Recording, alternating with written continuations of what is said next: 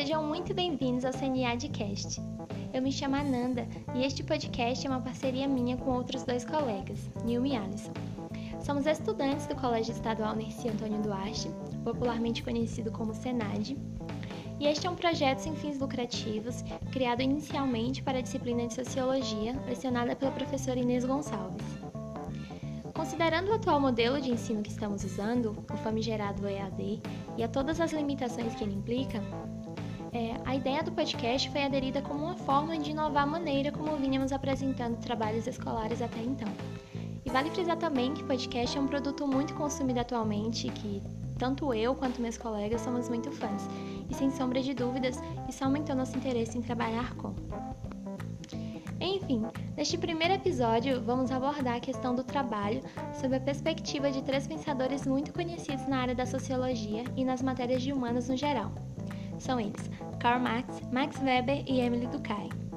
E para isto, o episódio está dividido em três blocos, fora essa apresentação, onde cada aluno vai discursar sobre a concepção de cada pensador acerca do tema. Então é isso. Vamos dar início ao CNAdcast. Se acomode da maneira que melhor lhe satisfazer e fique conosco nos próximos minutos.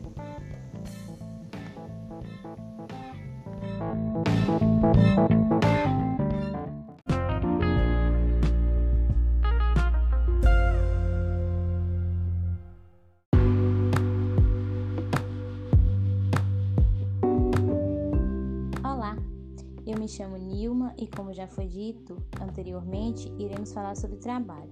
E para a sociologia, a vida cotidiana é marcada profundamente pelo modo como as relações de trabalho se apresentam em determinado momento histórico. Karl Marx, Max Weber e M. Durkheim fazem reflexão sobre o mundo do trabalho capitalista. Agora eu irei falar do trabalho na percepção de Karl Marx. Marx foi um filósofo ativista, político alemão, um dos fundadores do socialismo científico e da sociologia Nasceu em 5 de maio de 1818 e morreu em 1883. Karl Marx examinou o universo do trabalho na caracterização e na compreensão da vida social. Para ele, a divisão social do trabalho acompanha o desenvolvimento das sociedades. A divisão da sociedade em classes é definida essencialmente pela posição ocupada pelos indivíduos no processo produtivo, ou seja, proprietários ou não dos meios de produção, que corresponde respectivamente à burguesia e ao proletariado. Marx identifica três elementos no processo de trabalho: a força de trabalho, que é o potencial humano, o objeto de trabalho, aquilo que será modificado pela atividade humana, e o meio de trabalho, que são os instrumentos utilizados para produzir os itens ou espaço em que são produzidos. O principal mecanismo utilizado pelos donos dos meios de produção para obter o lucro foi denominado por Marx de mais-valia, que é o excedente de valor obtido pela exploração do trabalho. Há dois modos de gerar mais-valia. O primeiro está relacionado ao aumento de horas trabalhadas, o que permite ao burguês se apropriar do aumento de riqueza gerada pelo proletário, já que este passa mais tempo trabalhando e, portanto, aumenta a produção, que é chamado de mais-valia absoluta. O segundo modo é aquele que deriva da incorporação da tecnologia ou de organização do trabalho, que aumente a produtividade do trabalhador.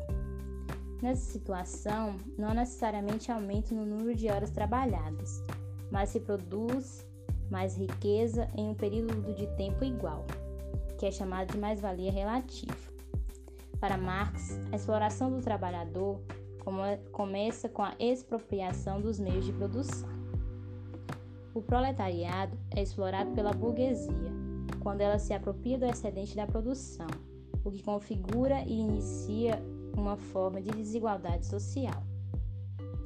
Como consequência da divisão social do trabalho na sociedade capitalista, o trabalhador fica sujeito a um processo de alienação esse processo está relacionado à desapropriação dos meios de produção, à falta de controle sobre o processo de trabalho e à sua dificuldade de se apropriar das mercadorias que resultam de seu trabalho. Agora eu irei passar a palavra para o meu colega Alisson.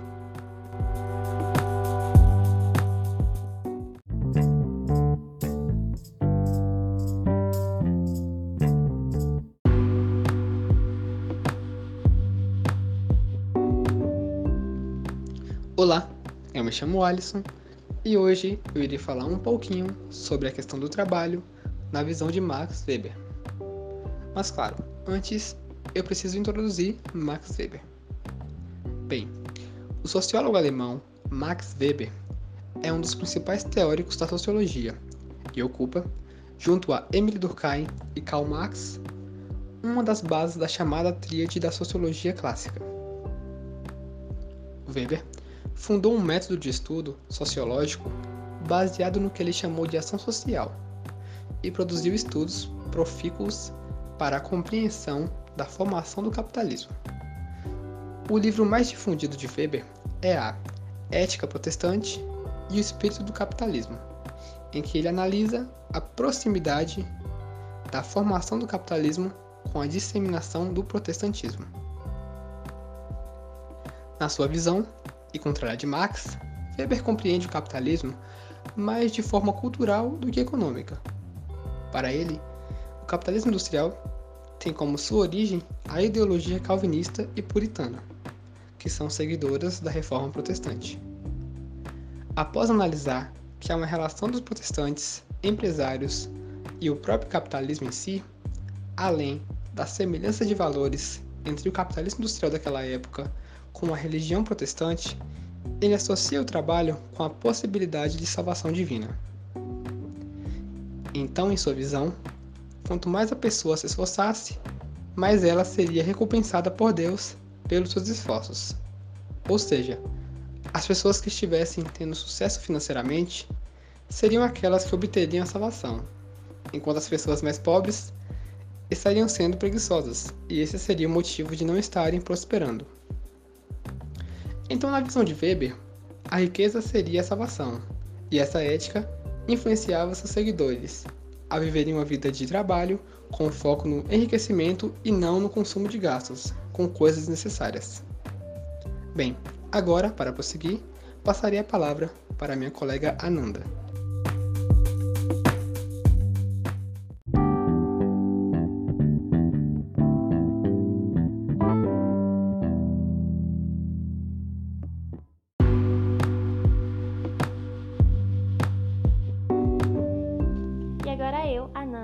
Falar sobre a perspectiva de Emily Durkheim acerca do tema. Assim como Marx e Weber, o contexto de desenvolvimento do pensamento de Emily Durkheim foi a Europa em processo de industrialização. Porém, ao contrário da visão crítica estabelecida por Marx, Durkheim argumenta que a divisão social do trabalho se consolida como um dos fatores que possibilitam a existência da coesão social. A, coesão social é, essencialmente, o que mantém um grupo social unido e operando de forma constante dentro de uma sociedade. E para Emily Durkheim, o trabalho representa uma esfera primordial para a existência da solidariedade em uma comunidade.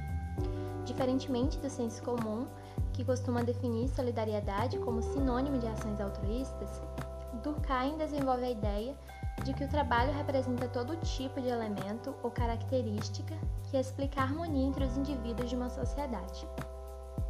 Segundo ele, a maior ou menor intensidade da especialização da divisão do trabalho pode gerar dois modelos de solidariedade, que seria a solidariedade mecânica e a solidariedade orgânica. A mecânica, de acordo com o pensador, é típica de sociedades pré-capitalistas na, nas quais a coesão social se constrói por meio da forte identificação dos indivíduos com as tradições e os costumes culturais da comunidade pois a divisão do trabalho pouco influencia essas relações. Nesses casos, a consciência coletiva exerce intenso poder de coerção nas ações individuais. Já nas sociedades capitalistas, caracterizadas pelo alto grau de divisão do trabalho e por uma maior heterogeneidade cultural, Durkheim aponta a existência da solidariedade orgânica. A grande diversidade de funções e de trabalhos produzidos nessas sociedades faz com que se fortaleça a interdependência entre os integrantes.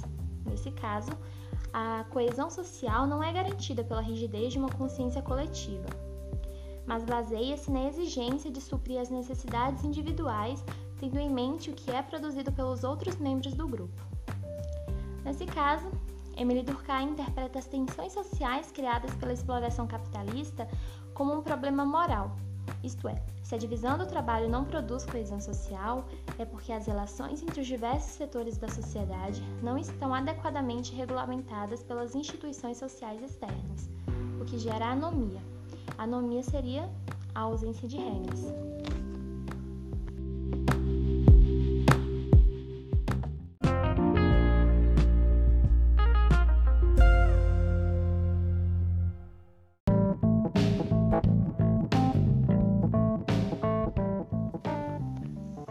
Este foi o primeiro episódio do CNA de Cast.